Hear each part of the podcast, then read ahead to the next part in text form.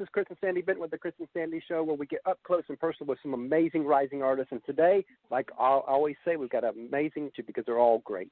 We got Karen Waldrup coming, and she's done some amazing things. I think you're going to love her. I know we love her.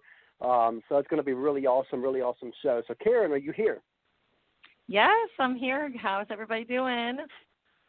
Oh, doing we're doing good. good. Doing pretty good sitting on the front porch. Ah, can't beat that. nice weather. Huh? nice weather right now, huh? Oh yes, it's doing good. I'm doing good in Nashville. It's been quite the ride, but I feel like I'm doing pretty good. Can't complain. Oh, that's good. so, so as we get started here, tell everybody a little bit about who you are, where you're from, and a brief overview of you. So I'm originally from a little town outside of uh, New Orleans, Louisiana, called Mandeville, and uh, I grew up there with a great family, and I just really love South Louisiana. And uh, and I play music, and I live in Nashville, and I've been able to really grow my career doing a lot of things online and trying to connect with people um, in a much different way, um, basically using the internet. And so it's been quite the ride. It's been been quite the journey. So so I make music and I record music and I kind of get to sing what I want and write what I want, and it's really a great thing. And you know, I remember we interviewed um, Kelly from CDX Nashville not long ago, and we we discussed about because a lot of people when they look at the music industry, they see the Blake Sheltons and the Carrie Underwoods, and then they see people that are struggling. They don't realize there's a lot of levels in between where there's a lot of artists that are living on this full time. Oh yes, absolutely. It's definitely a great. I mean, it's a great gig. That's for sure. especially to do it your because again, you know, with people with labels, they can't do it their way in most cases. But to be an independent artist, to do it your way, I mean, it, that's really the definition of success in my eyes. Well, thank you, thank you. It's definitely. I, I don't think anybody really sets out for that. I think everybody just kind of, you know, has their own ride and and goes through their musical journey and takes opportunities that come along, and they just kind of. Mm-hmm find themselves in a certain place. So I think for the independent artists that are really doing well, we're kind of like, sweet, like we didn't even know this was an option ten years ago. Yeah. we're like, sweet, that yeah, works out really well. Because I remember what Joe was talking about that if if you go to a label too soon, you've screwed yourself. Even if you don't, even if you don't see it, you've screwed yourself. Because he, he talked about Yeah. there's no reason that people can't make a career without a label for now. And then when their when their um, business gets so big where they can't control it, so that's when you need a label. Well, I I I think that's probably true. Definitely. So as we get started here a little bit, um, I always like to go on a little soft note before we dig deep. So, what are some hobbies you like to do outside of music? Well, I really love to travel, you know, and that works out well. And I think there's a certain part of musicians that kind of have that travel bone, you know. It's Mhm. honestly Yeah. part of it's part of the thrill, you know. It's really a thrill to know that like I just got a gig yesterday. It's like the gig is literally in a town called Surprise, Arizona, and I said, "Go figure." The first gig I get after the Oh, coronavirus that's stuff cool. in Surprise, Arizona. So it's Wow. like surprise. but Who anyway, knows um, what surprise going to be there? yeah, right. Yeah. Um, but anyway, so that's kind of the thrill, you know, to know that you get to go to a place that you've never been and meet people you've never met, Mhm. expand your music to people that have never heard you. I mean, that's definitely part of the thrill, you know, that we get. hmm So I feel like travel for sure. I love international travel. I love to see the world. I love to try different, speak different languages and use different currencies. And I Oh, think wow. I just really love that. Yeah. And then I love to scuba dive. I love to see the ocean.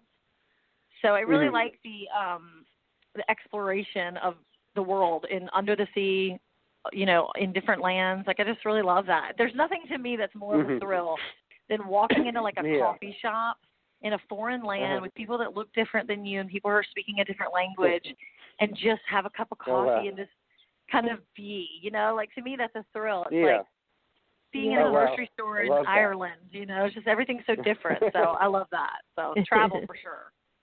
You know what's funny is you're talking about travel.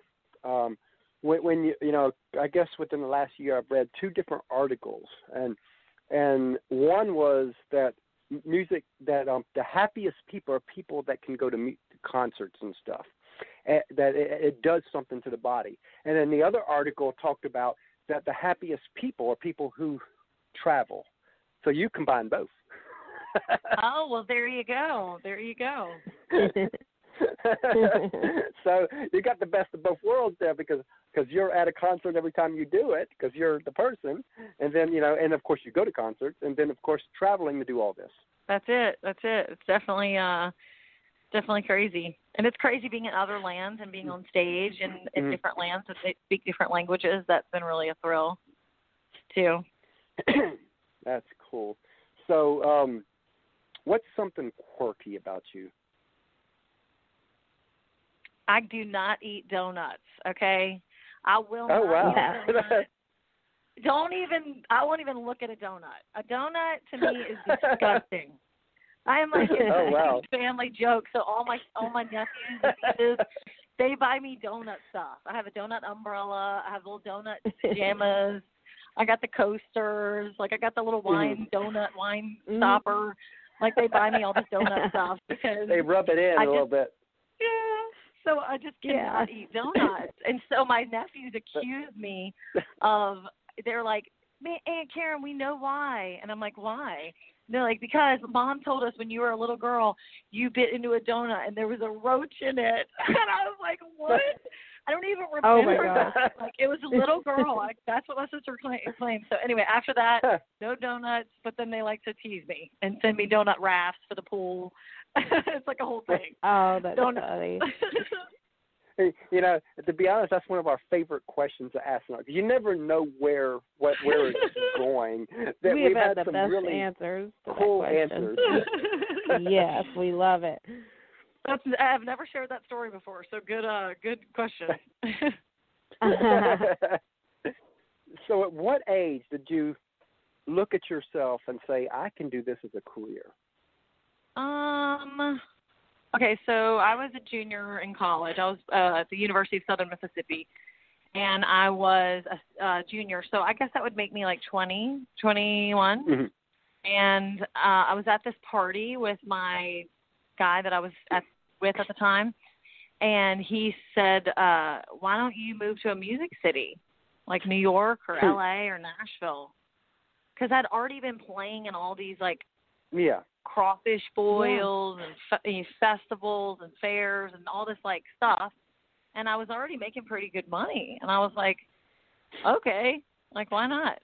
Good point it was kind of like good point, good idea, you know. And after that, I just kind of decided that I would rather be in a city that had a music uh community and a music um outlet, you know. And so to me, that Mhm. really I didn't know, you know, what city that was, but then I drove to Nashville, and it was driving distance from New Orleans, so it just made sense. You know Mhm. what I mean? Oh wow. So, how's Nashville been for you since you moved? You know, I feel like Nashville is like a little um I know this sounds crazy, but like I think the more you honor Nashville, the more honor, Nashville honors you. So like as long as you Yeah. love this town, take care of this town, support this town, do local business here, like as long as you really love Nashville, like Nashville will love you back. And I feel like I've had so many creative opportunities in this town and um just everybody that I've met and gotten to work with, like there's no absolutely no way that I could have done that on my own. Like all that stuff, you know? From my Yeah. publicist to my photographers, which he's actually out of Memphis, but you know what I mean.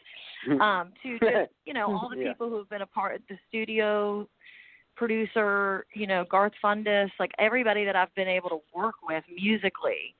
Um, my saxophone player who's from Pennsylvania. I mean the list goes on and on. I could just keep going. It's like Mhm. the songwriters, my my friend Ed Hill, he's from Bakersfield, um, California, you know, all these people who come here that are just so talented that you get to work with. Um, I think that's been the biggest thing. You know, Nashville's been really good to me in that way.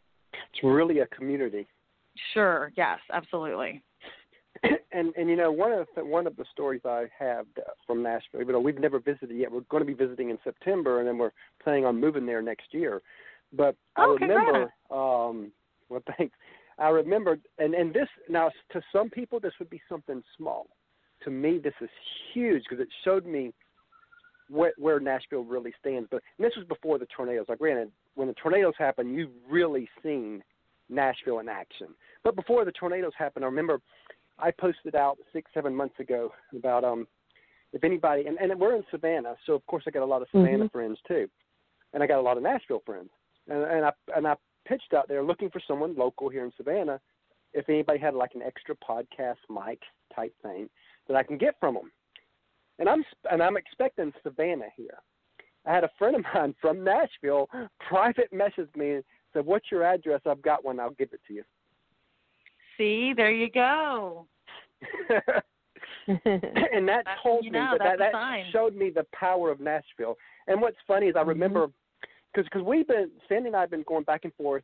Do we want to move to Nashville? Do because we, we've been wanting to move to Florida or actually Florida for a while, Jacksonville, and our heart's been there, but we can't we ain't been able to really create real meat because we go to Jacksonville a lot because um, we're only two hours away from there. Um, but it's like we could never create any type of connections there. We love the area, but the connections are just not there. And one day, I guess about six, seven, eight months ago, I was telling Sandy, I said, you know, try, maybe God has a different plan here because we're trying all these connections down here. Nothing seems to work, but yet 90% of the people we know are in Nashville. and I'm sitting there like, okay, um, there's something happening behind the scenes that I didn't, that I'm not realizing. And then I had my friend Matt. He called me up one day, and he knows we've been going back and forth on where we should move when, next year between the two cities. And and he says, "Look, I know you love Jacksonville." He says your butt needs to be in Nashville. He, he says what you're doing and everything, and these, art, these artists love you. He, he he went on to say, he says, "I've watched you post about Jacksonville on Facebook. Nobody comments. Nobody from Jacksonville comments. When you post about Nashville, because all these artists are telling you to come." He says that should tell you. He says he says you're supposed to be. He says you may hate me, but you're supposed to be in Nashville. And he says, if you still choose Jacksonville, I'll still be your buddy, and I'll still respect your decision. He says, but I'll always believe you're supposed to be in Nashville. well, that's a big choice. so we finally, and, and you know what? We got an eight-year-old, which you'll hear from him later because we always mm-hmm. bring him on to ask one question. Um, but we got an eight-year-old and a um, 15-month-old daughter and we're like, you know, when you look at opportunities for them and you compare Jacksonville and Nashville, well, there's no comparison. That's true. Yeah, so, I'll give you that. You know, I mean, I've had friends of mine say, you know what, if y'all were up here, I could put your eight year old in a video that I'm doing because I needed an eight year old. And I'm like, well, we need to be there. there you go. So, so when you look back on your career so far, and you've done a lot of great things, what are some moments that really stand out where you're like, wow, I got to do that? Oh my gosh, so many. Um, you know, the one, the first one that comes to mind is uh, just getting to ride up the Eiffel Tower and down. Oh well.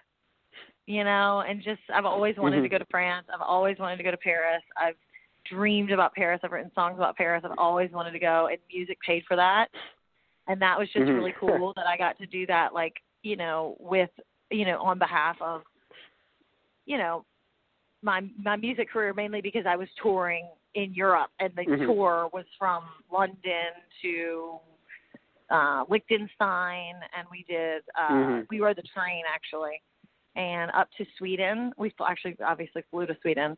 That's a whole other conversation, but that whole entire run, like that was you know that was a moment that we were passing through Paris and just felt good to to get to do that. But like as far as musical um moments, you know, I feel like my mm-hmm. my mission of uh hope work with uh Mission of Hope mm-hmm. Haiti. I feel like that's been a oh, really great uh, rewarding thing. You know, we've built houses, we've collected, you know, I think over I can't remember the last time. I need, I really need to check before I go spitting numbers, but we've built like several houses.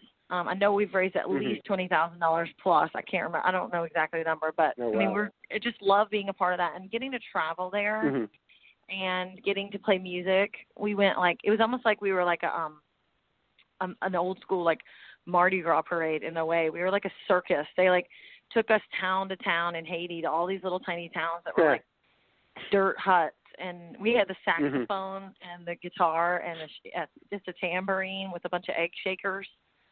And we went town to town, and then we went to different like little areas and played music for different, you know, like there was like an orphanage, and Mhm. then there was like little towns, and and it was just so great. And so getting to go and see Haiti and experience Haiti um really broadened my entire like thinking as far as how lucky I am, you know, as far as Mhm. it kind of changed my thinking Mhm. in a way and it and it, Yeah. it it also allowed me for the first time to really open up publicly and uh, about my faith and not Mhm. you know not Oh, wow. worry really about talking about that because I was like so moved Mhm. by Mhm. by just the, the experience.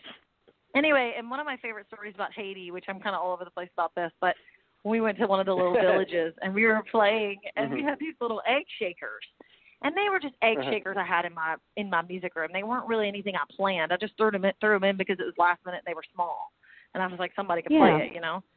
So I threw them in. Well, when we get there, little did I know these little boys were like obsessed with them, y'all, because they have nothing. These kids have nothing.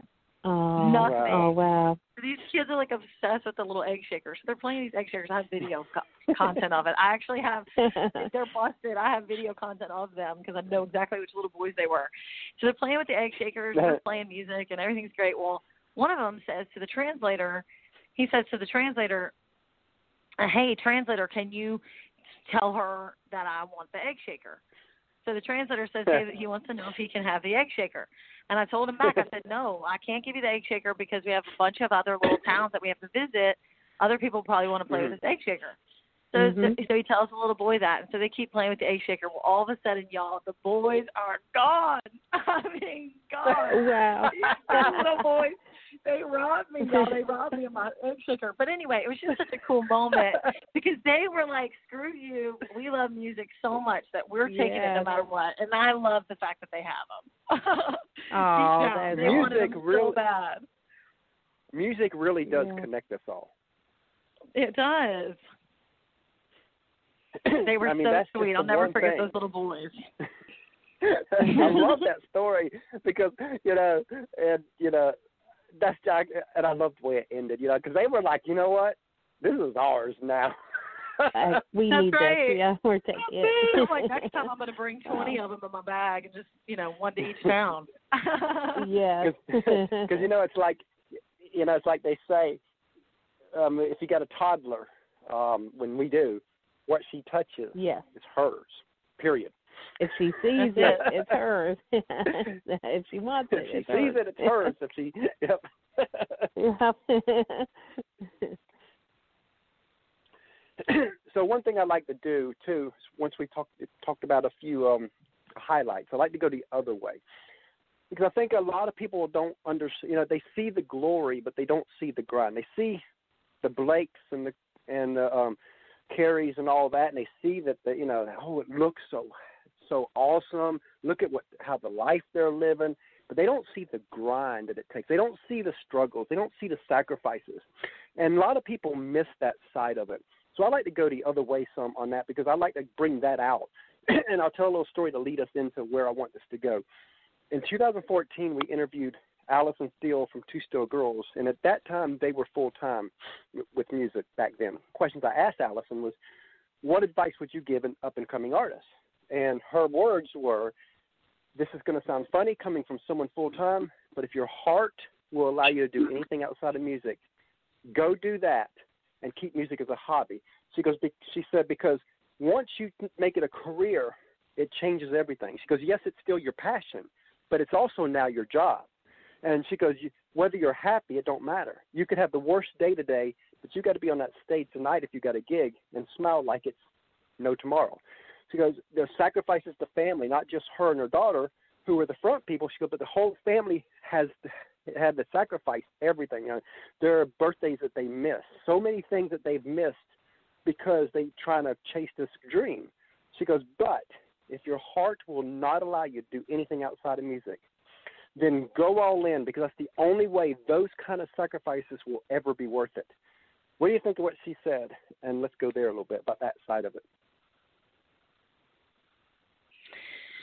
Um, I would say the sacrifices for me like have been yeah, definitely extreme. You know, the one that comes to mind is you. We were talking about Europe. You know, I remember we had to Mhm. like fly through Germany and all nighters and deal with these assholes with the freaking luggage claim. Not not to be you know ugly towards Germans, but man, they're not messing Yeah. around with the baggage, man. So anyway, like just all the stuff that you have to go through, and then like to finally get to the other end, and like I literally one moment I almost passed out because it was so like it was the night was so long. I think people forget like how early our mornings are and like how how hard we Mhm. grind. We just grind, like we grind, grind, Yeah. grind. I mean, we love it, Mhm. but we grind. Like think twice about like, oh, the gig is from you know seven to eleven. Then you have to get in the car, and then you have to someone has to drive you out through the night through Germany and connect through Frankfurt and fly into Sweden, and then get there and then be at sound check at four thirty. Like no one told you mm-hmm. that. You know what I mean? Like so you forget about like people are like you know, and then like the other night we were filming and the people in the crowd, you Mhm. know, and it's like, hey, another take. Okay, wait, hold on, got to mm. change this. Another take. Like people forget mm-hmm.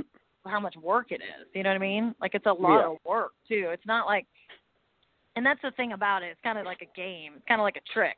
yeah. And Brad Paisley, Brad Paisley said this one time, and I really love this, and it kind of supports what I'm saying. But like he said one time, like, and this is like just an analogy of like the entire music loving experience. But yeah. like he said, whenever I was a kid and I would go to a concert, I would always wonder what was behind the stage. I was always wondering what was behind the stage. Like, what is it? What's back there? What's back there? And uh, he said, then I started making music, and I realized that what's behind the stage is a bunch of cables and gear and me. Mhm. And he was like, and everybody thinks that's so cool, and that's kind of how I feel. Like it's like everybody thinks it's so cool, but when the truth of the matter is, like, come, like step into the VIP room five minutes before we open. It's a freaking chaos. It's like light that candle, move that table. Oh crap, we forgot. We gotta get some water out. Like it's like totally, you know what I mean? Like it's such a it's such a crazy experience, but people just love it, and we just Yeah. have so much fun. And we work our butts off, but we create a fun experience that people just have a Mhm. great time. So anyway, and I would just And you say know what? I get hard that. work.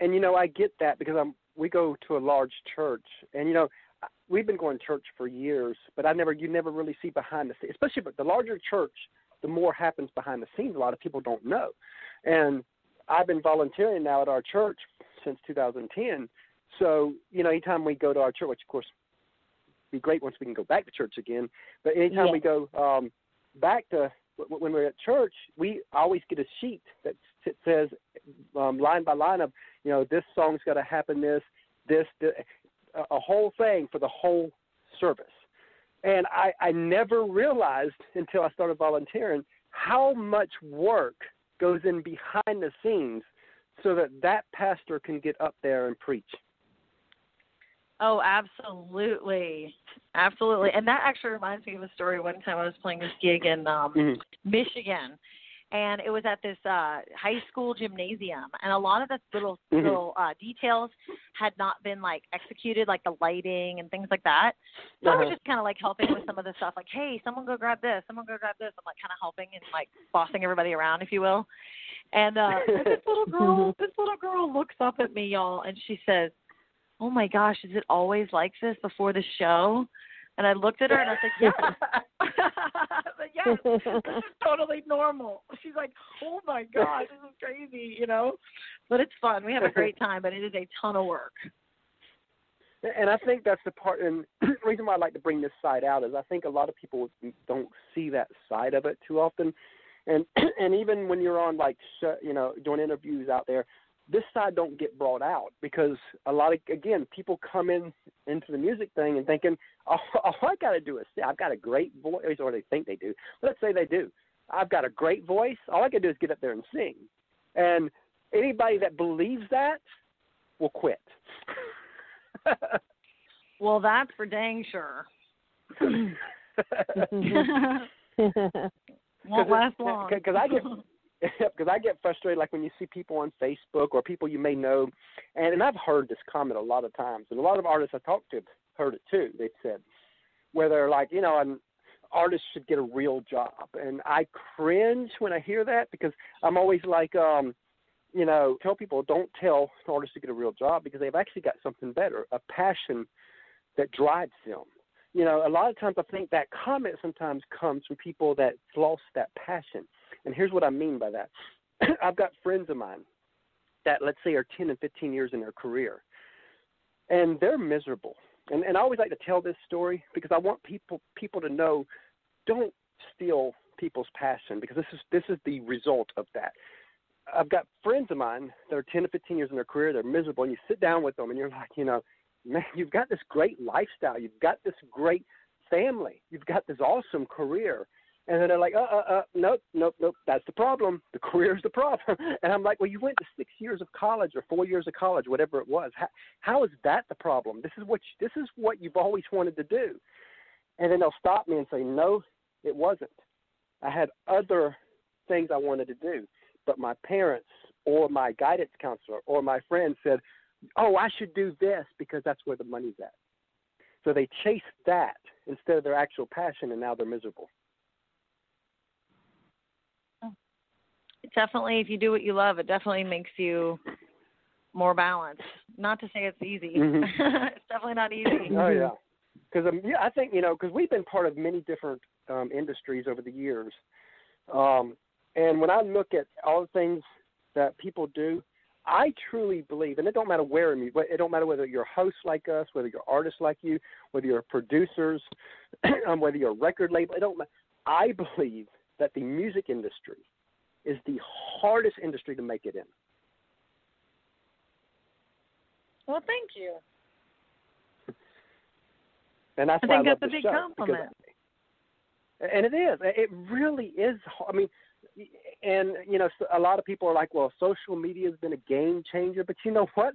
Social media's made it harder because before social media, you could go to a record label and sing for them, and if they loved you, they'd sign you. Now, because of social media, you can forget that. You you could have the voice of Carrie Underwood, but if you've got no social media following, you can forget it. They're not signing you. That's interesting. Yeah. I mean, I don't know. I just yeah. I mean, it definitely is a it definitely is a hard business, but at the same time, uh, I believe that the internet's a really great tool for Yeah, musicians. It is a great tool. Oh, definitely. I mean, it's one of them double-edged swords. It's like it's great, and and and you know, you know, it's gotten people a lot notice. Like you, you know, you're able to do what you do because of the internet. If you took that away, be, it would be a game changer for you.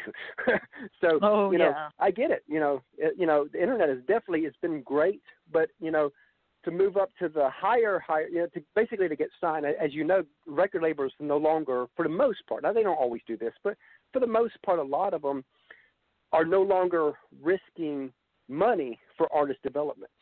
They're like, you know what? You come to me developed, following, we'll talk.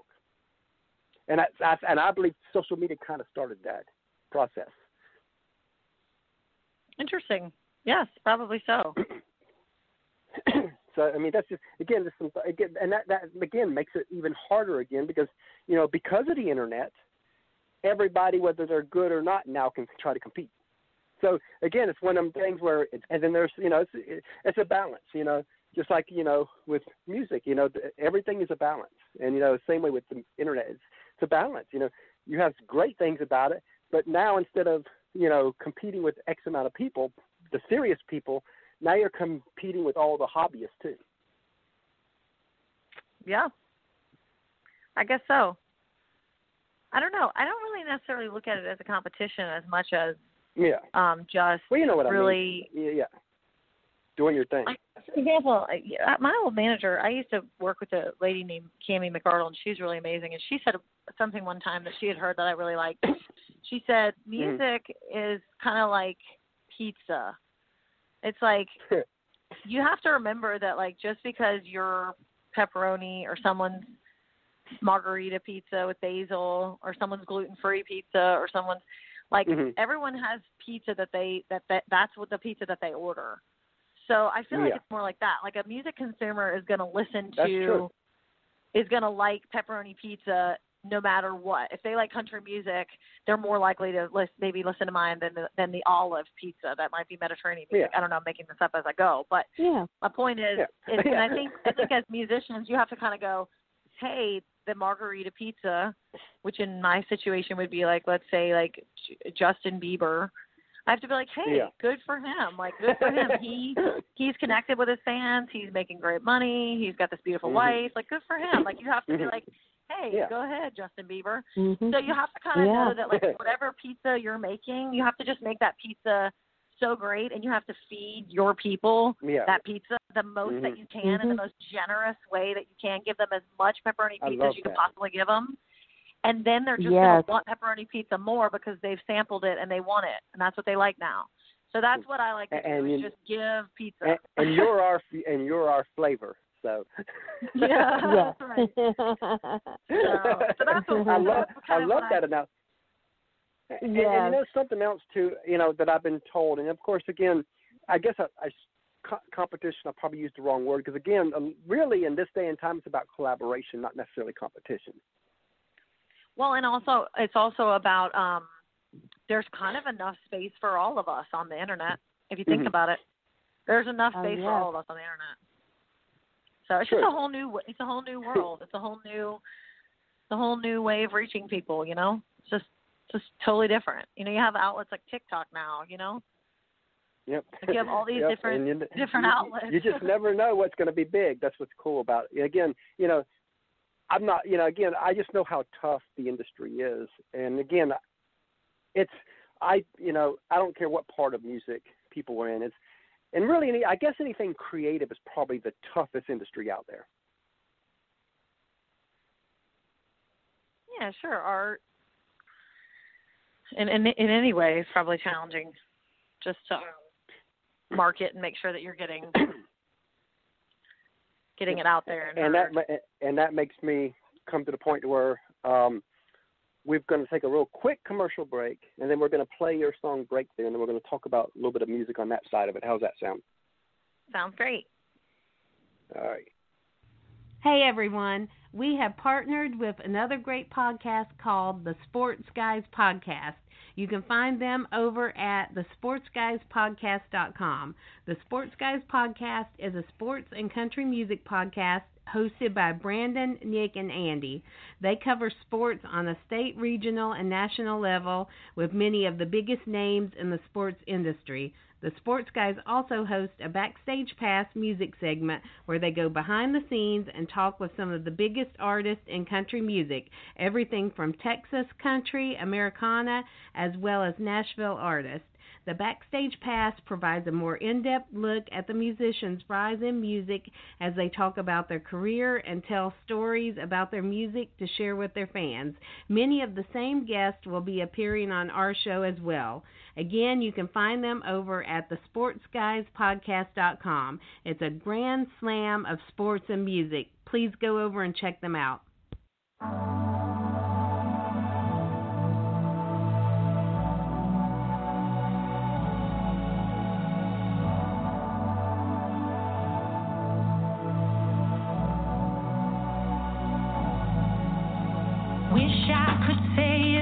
Easy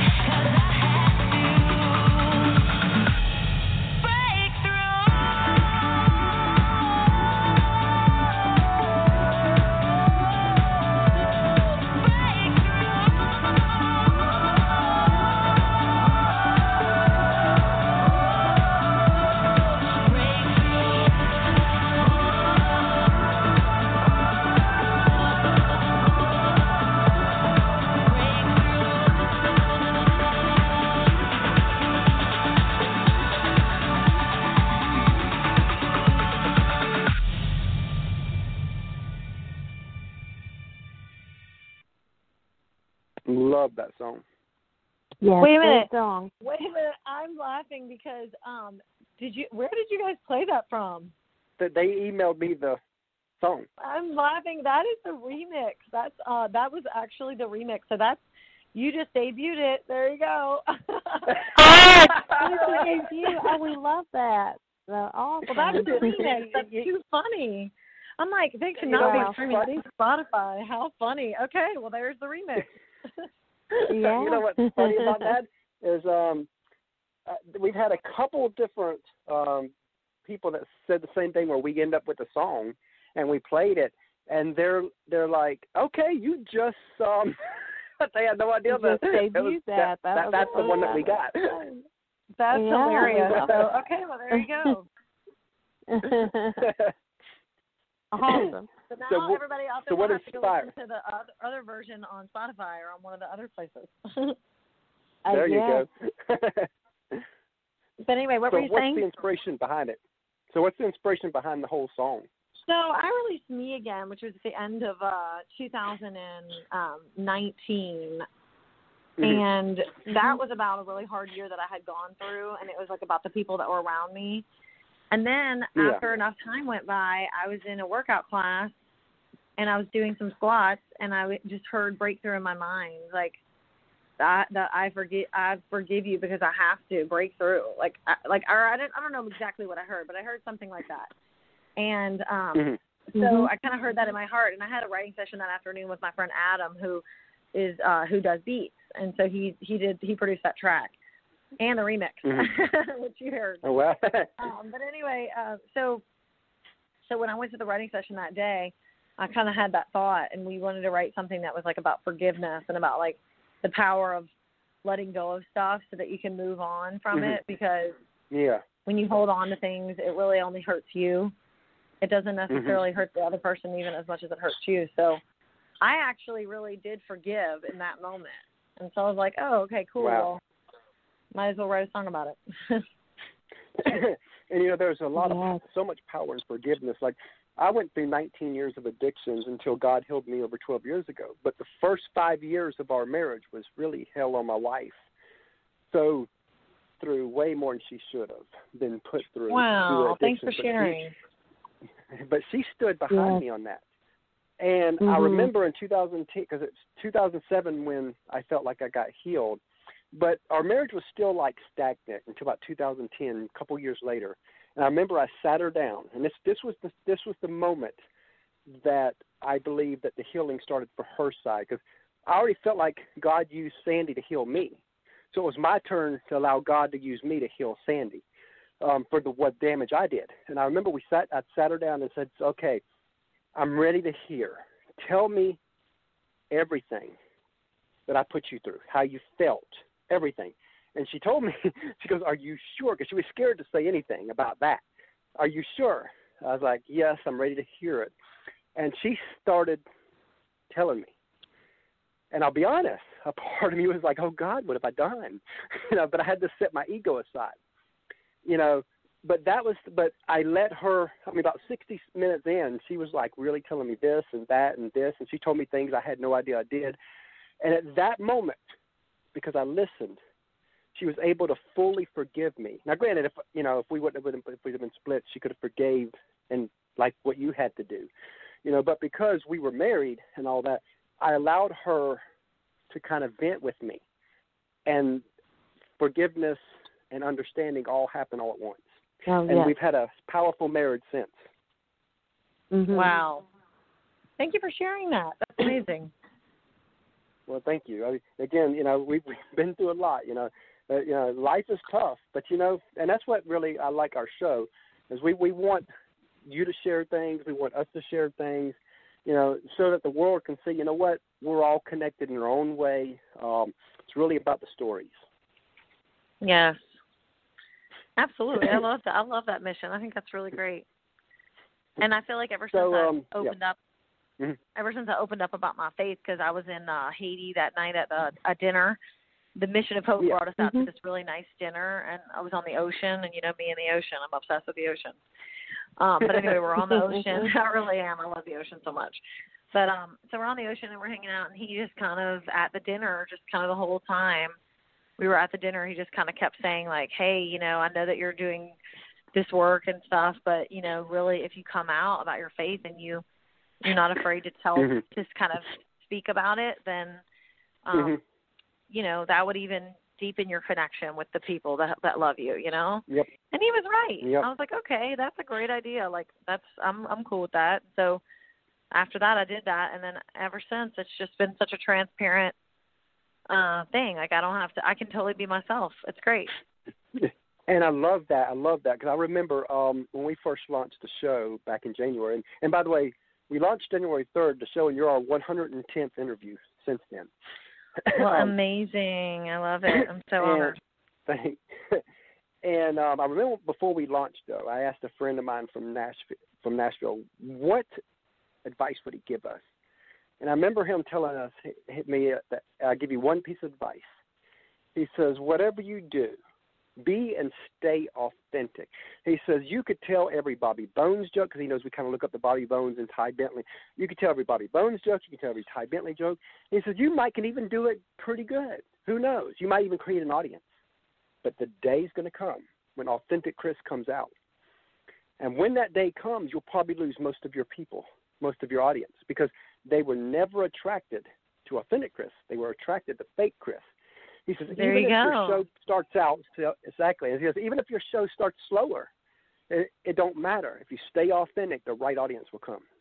And I've never I agree with that. Absolutely. I agree with that a 100%. That's totally true. And plus, And it's less work you don't way. have to fake. exactly, because I can, you know, again, I, you know, like what's funny is we interviewed Jeff Coffey, and I remember after we got done and we reshared the in, the interview, and he reshared it.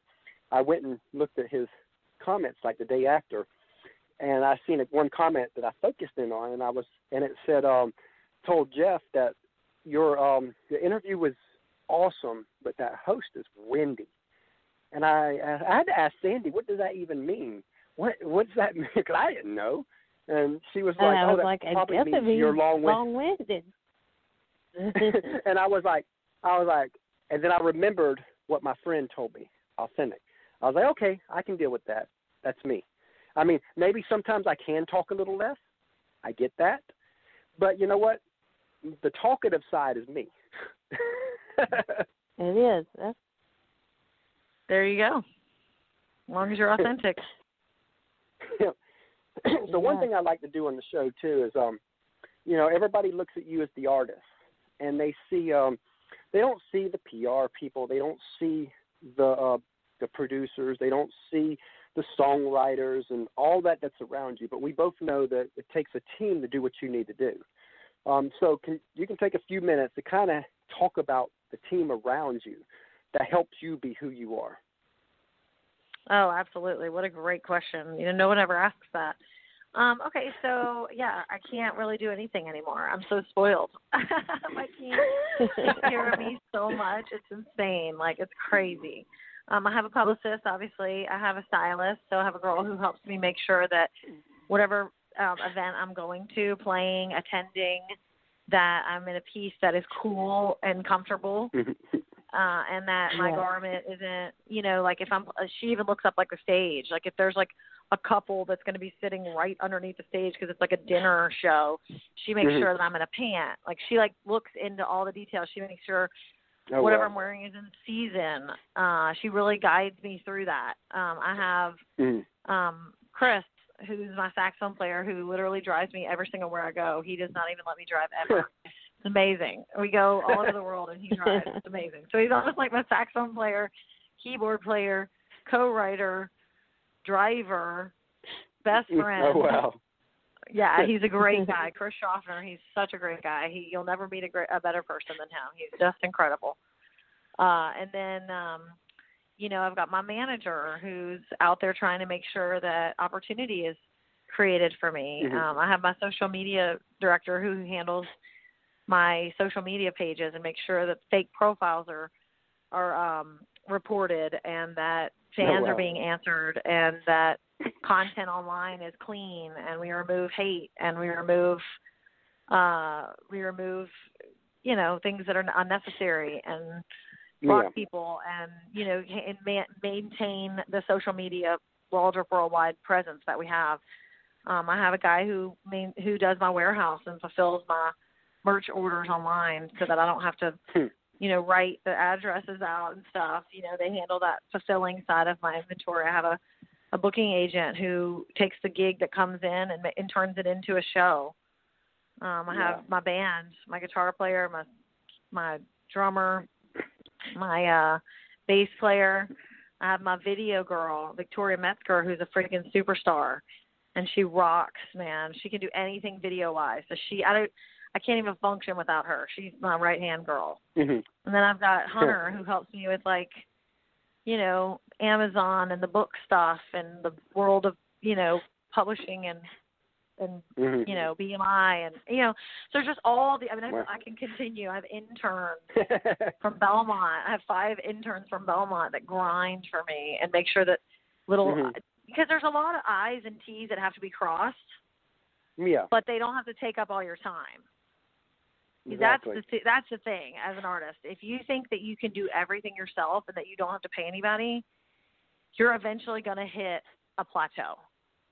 You're never Mhm. going to grow into the fullest version of yourself if you can't recognize that this other person's better than you at something. So therefore, you're going to hire them.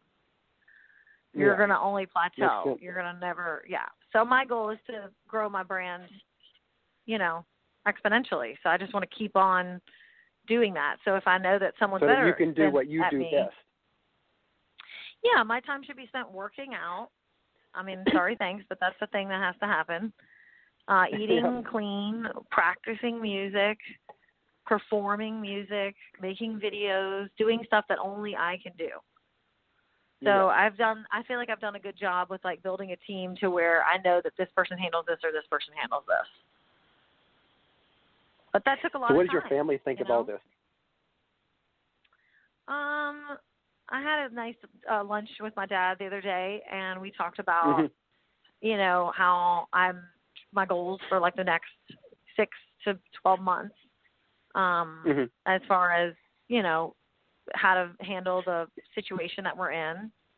So Mhm. we we've you know we've we've uh we've talked about it in a way, but at the same time, um, you know, when you have your own business and anybody listening to me Mhm. right now that owns their own company and has their own business, um, Yep. you have to trust your team most, even before Yep. your family, mainly because they are professionals at that gig. So like my CPA Is is gonna know the Mhm. most about taxes. My you know, and I, I forgot to mention him. true. I even have a business manager, someone who pays my payroll. I mean, it's a whole operation. Oh wow. it's a whole and, and that's the part people I'm don't really get. Thankful. People don't realize.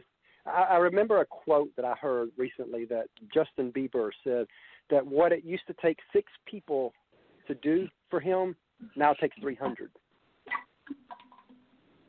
Interesting. Interesting. And so- yeah, I, b- I believe in that. so But it's again, been you know, great, you know. and, and and people miss that side of it. They don't, you know, it is a business. You know, if you want to keep it a hobby, you could probably do everything yourself and maybe break even. But if you want it to be a career, it's got to be a business. Yeah, and I don't know. Maybe there's something that that I do enjoy about you know having Mhm. a team. I really like that. Yeah. I, I like it. It makes me feel good to pay my people. Makes me feel good to make sure that you know. I, I don't know. Mhm. There's something about that as a business owner that you Yeah. can't lie. You do get a thrill out of. You know, you like that you can pay your employees on time. You're, like it feels you're good. helping the economy too. Yeah, I mean, it just feels good, and then it feels good to be like, you know, dang, I don't feel like dealing with that. I'm gonna go lay out and get some sun and text this person, and they're gonna do it. You know, it's just way more efficient. Yeah, I even joked Yeah, with my team and I said, I want to make a T-shirt for myself that says, "Can you just do it?" Because that's what I always say. Can you just do it? Can you just do it? and they always say yes. Oh, I'm like, love- okay, fine, I'll do it. I love that. I need Um, to add a please. Can you just do it, please? and, and we always kind of say that we've got a third team member that we bring on to ask one question. Our little eight-year-old, we he, he's like our third little party here. and when Caitlin gets old enough, we'll bring her on too. But right now, little Chris is here, so he's gonna jump on real quick and ask you one question. because we are a family affair. Hey, Chris. Hey, here's Christopher. okay. Hi, Kira. What's your favorite food? Hey, Christopher. What's your favorite food? What's my favorite soup? Yes. Food. Oh, food. What's my favorite food? Oh man, there's so many great foods out there. What a hard question. Why'd you have to save the hard question for last? Um, I really like seafood. I really like fish, shrimp, crawfish, um, lobster. I'm really into seafood. If it, anything in the ocean, pretty much, except obvious things, but mainly fish. yeah, that's awesome. And what's yours, little Chris? Pizza. Pizza. I'm not surprised. he he could eat at lunch. Okay, so bye. Bye. he he comes and goes. He comes as quick as he goes, but he, but he enjoys that. And every pretty much every episode, but maybe a couple, he's been on and asked one question, so that's been pretty cool for him. Oh, Oh, yeah. very cool. So if you could co-write with anyone, dead or alive, who would it be, and what would you want to write about? I think I would like to write with Lori McKenna, and I would like to write about. I think I would like to write about probably a love song with Lori McKenna. that would be awesome. So, um, yeah. what song out there right now that's current? It's pretty current that you've heard, and you're like, I wish I wrote that.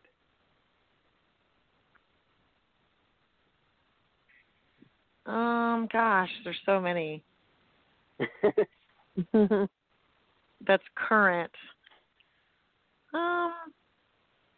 well, I guess it don't have to be current, really. It could be, you know, if there's an older song that you're like, you know what, I would have loved to have been that writer. Probably the house that built me, man. That song is so amazing. That is good. That's a good song. It is, I mean, yeah. goodness. Imagine walking in and being like, "Hey, y'all, here's a song I wrote." I mean, that's like the ultimate. That would be the one that I would want to just go ahead and add to my catalog and act like Tom Tom Douglas just didn't write it at all. just kidding. that is awesome. It's I really love that. incredible. So I'm about, so I'm about to ask a question. There's a purpose on the way I ask this, and I'll say the purpose right after I ask the question. But if you had a magic wand, and what you're about to say would 100% come true, where do you want to be in five years? And the reason I'm asking it in that way is this past February made five years that we asked that same question to Kelsea Ballerini, and the answer she gave us five years ago was to the T what she's living right now. I mean, she knew the vision, she knew where she was going. So if all bets were off, and I like to get artists to really think about that. That's why I bring up that story. Is um, if all bets were off, where do you want to be in five years? I think I'd like to have a really awesome, huge global business. I'd like to sing Mhm. at the Grand Ole Opry and have a great relationship That'd with the awesome. Opry. I would like to, yeah, I would like to have a hit song um, that did really, really well for me, so that I could um, play bigger shows and have a larger uh, reach. And I think that I would like to um, have a family and be able to have That's a good one. Uh yeah and be able to have external brands as well like um Mhm. you know a wine company and a book and Oh wow. i kind of want my brand Yeah. to be yeah i kind of want my brand to be big with with a lot of layers and successful What's the message playing you want out? What's wh- between, from your brand? What's the message you want to send? well waldrup worldwide is about community so oh Mhm. I, we haven't even talked about waldrup worldwide that's crazy we haven't even talked about it i'll make it quick so waldrup worldwide is a million Yeah. people across the globe who follow me online through all the platforms facebook instagram Oh, wow. all of them it's about a 1000000 Mhm. people it's just over a 1000000 Mhm. people and uh and these people are people who at any point have a community of people all across the world online so we Mhm. are based in my music. My music is like the root of it. But when you go to my page, everything is a community. So we have a lot Mhm. of um people reaching out to each other, people that are friends with each Oh, wow. other. There's a lot of live streaming going on. There's a lot of commenting to Mhm. each other. We have a supporter page. We have hardcore fans that communicate with each other. They they'll come to the show together. They'll they'll stay in hotel rooms together. They bunk Oh, wow. up. It's like a really cool. It's called Waldrup Worldwide, and they're like, you know, I have I have fans that are friends from Germany to Texas that are friends that pen pals. You know, Oh, there's wow. Waldrup Worldwide is like. So my message is community for sure. It's um, definitely awesome. community. It's uh, I've had a lot of people reach out to me and tell me that they were depressed or going through Mhm. suicidal thoughts and they have reached Mhm. out and said and so I actually have a song that I just just finished that's actually a um a suicide awareness song and my point is community if you feel like you are wanting to be a part of something and it's completely for free all you have to do is Mhm. like my Facebook page and you're in and you just all you have to do is accept the world for equality and love every people all Mhm. the people and be nice Mhm. then you have this Mhm. really cool page that you have a community on. And if you're traveling, like I've had I've had fans reach out to other fans and say, "Hey, can we stop in?" And they'll have them for like a house dinner. I mean, it is a Mm-hmm. community thing, and I'm really really proud of that. I'm really proud of the I fact that a lot that. of my fans feel like they have this hub of safe place that they can Mhm. always go and listen to positive music that makes them feel good Mhm. and communicate with positive people. I love. Oh, that's great. I really love, love that, that. message. You know, because we in this day and time you kind of need it. So I love that message. And we're down to two questions Yes. left. So and then and we'll let you get back to what you were doing. Don't want to take up too much more of your time. But I like I always like to give artists 60 plus minutes so that we can kind of get their story out because there's not a lot of platforms that people can do that who are not the big artists yet. So that's one of the things we wanted to do with our show is make it long enough so their stories can be out. So um, let's say you had a friend and you heard him or her sing, and they and you could tell there's something special about. It. Now this would be pre-COVID advice, so keep that in mind. And let's say that you you heard them sing, they've got something special. They've played maybe 20 shows, so they're still just getting their feet wet, but they've gotten on that stage. And they've looked over the crowd with the crowd cheering, and they got what every artist says they get, that stage bug. And they're like, they feel like this is what they're supposed to do. They come to you and they say, Karen, I just know deep down this is what I'm supposed to do with the rest of my life. What advice would you give that specific person that will help guide them the next two, three, four years?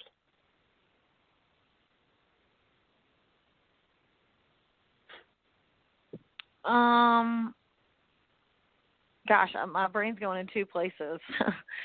um, my brain, my brain's going in two places. One, one place is maybe a, an artist that's a little bit more established than 20 shows. So let me go with the basic one, and then Yeah. I'll answer the other one. But the first person, Okay, I would say, if they were like, I haven't really made any money yet, and I just, I think this is fun.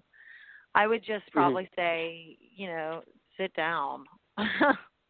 and I would probably sit down with them and be like, if you really think that this is what you want to do, you need to like that and make sure that you're willing Mhm. to do whatever it takes because it's a lot of of um hard work and a lot of I just I wish I could go back to the Karen Waldrup who was so concerned and she kind of shake her a little and be like, "Hey, if you just like Yeah. give your music if you give your music to God and you trust that he'll take it, like he Mhm. will. He, and and you Yeah. got to work hard too, but like he will take it.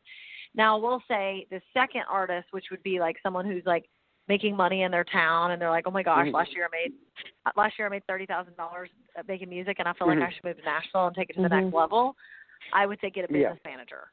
Get a business manager. Have a person who Mhm. can help you with your money, and make sure that you are um, spending properly. Make sure that you're Mhm. budgeting properly, and make sure that you are um, depositing properly. Play by the books. Um, don't, if you're transparent in your business, you're Mhm. going to be cool because no matter what happens, you're going to be covered. And this is a great example. What just Yeah. happened with the stimulus package, like because I was Yeah. playing by the books and I filing my taxes like everybody else, I got the stimulus. You know, heck yeah.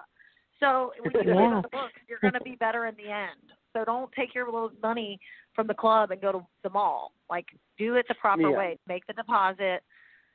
You know, pay your mm-hmm. because you're going to have to pay website fees. You're going to have to pay all this BS that comes along with running a business that you just have to. Yeah. There's really no other way. There's really just no other way. Yep, I love that answer. As we come to our last question, um, and I know you've done a lot of interviews, so what's a question that you wish hosts like us would ask, but they kind of never do? Um, I would say like, you know, how are you nurturing the people who love your music? How are you how, how are you continuing to feed them the pizza? How are you Mhm. continuing to and if you're if you just tuned in that was an analogy from earlier that I used, but um but how are you yeah, how are you you know, the Oak Ridge Boys said it best and I heard them Mhm. speak one time and they said when you're on stage when you give music, like when you walk on stage, Mhm. what happens is and and you guys anybody that's listening that's a musician knows this feeling. When you walk on stage, you haven't given anything yet. So the crowd's very like, Yeah. "Hey," like they're like receptive, but they're not they're not giving you yet. They're not giving you don't they don't Yeah. give you first, right? So you there you are, and Mhm. you have to give. And the Oak Ridge Boys said when you get on stage, you focus first on just giving, giving, giving, giving, giving as many Mhm. songs as it takes, and eventually it will happen. If you just keep Mhm. giving, that the crowd will shift and they'll start giving back in one way, shape, or Mhm. the other. Energy, um, if you're bar band, tips, uh, screaming, uh, yelling "We love you," whatever their whatever their culture teaches them to do, banners. Uh, they're going to do that, and then you're going to do that back, and then you're going to go back and forth all night long. That was their advice. Oh wow. So I use the same exact Wow. advice on the on the web. You know, it's my job Mhm. to give, and then I receive, Yeah. and then I give, and it just works, and it's worked that way ever since 2016. That is that is really awesome, and it made me think of a story. I remember um, um, Gabby Barrett's dad telling a story that because you know until she got signed, he pretty much helped run a lot of stuff. I mean, for ten years to get Gabby Barrett where she was able to get to that point. And I remember him telling a story that he would so many times he'd watch Gabby get on the stage, and a lot of the and of course a lot of the girls were not there for her; they were there for the main singer and they would have their arms crossed and they're just like he said they'd be just not worry about her and their lip poked out and just waiting and he says by the time she gets to two three four five songs whatever it took he says the amazing thing that would happen all of a sudden the girl that the girls that act like they hated her now started loving her Absolutely, you got to get them, but you have to give until that moment happens. You nobody owes you their ear. Mm. Nobody, they don't, you know. So I, it's like a Mhm. privilege for them to listen to my music. So that's why I Mhm. believe in giving first, and then, and then the gifts come back in the strangest ways. I was actually talking to my friend Dawn Breyer the other day, and she's really amazing Mhm. online too. And we were chit chatting, and um, and she was just kind of saying the same thing, like, wow, the gifts come in such strange ways, like sponsorships, like the sponsorships Mhm. and and cookies and you know things in the mail and it's just amazing like people send me all kinds of amazing stuff so it's really nice people are really nice to me they take care of me I guess in a way that's what we're doing because again, like I said, you know, with our show right now, we don't really have a sponsor yet. I mean, eventually we will. The goal is eventually to make money with this, but you know, we've done 110 interviews now, and we're we're we're at that part where we're giving, giving, giving, giving. So you know, we get it. Absolutely Yes, absolutely. Yes. and you know what? As you know, as they say, that's kind of a wrap. So if you want to tell everybody how they can reach out to you at this point, that'd be great. yeah thanks everybody for listening um it's karen waldrup and you guys can join waldrup worldwide by going to karen waldrup facebook page obviously with the um blue check mark instagram karen waldrup music you can follow me on tiktok um youtube you know all the above but yeah, check out the music. It's all over anywhere you can stream music, and uh, I hope it makes you feel good. And yeah, become Waldrup Worldwide. and you- and you know we really enjoyed having you on the show today, and we look forward to watching your career blossom because it's definitely doing that. And we look forward to the day where we can have you back down the road. Yes. All right, thank you guys. Have a great week. Oh, you too. you too. Mm, Thanks. Bye. Bye. Hey everyone, hope you really enjoyed the show. Um, Karen is really awesome. Go look her up. Go find stuff on her. Um, she's definitely going places. And tomorrow, two shows coming for you tomorrow. So we're excited about that. Until then, we'll see you then.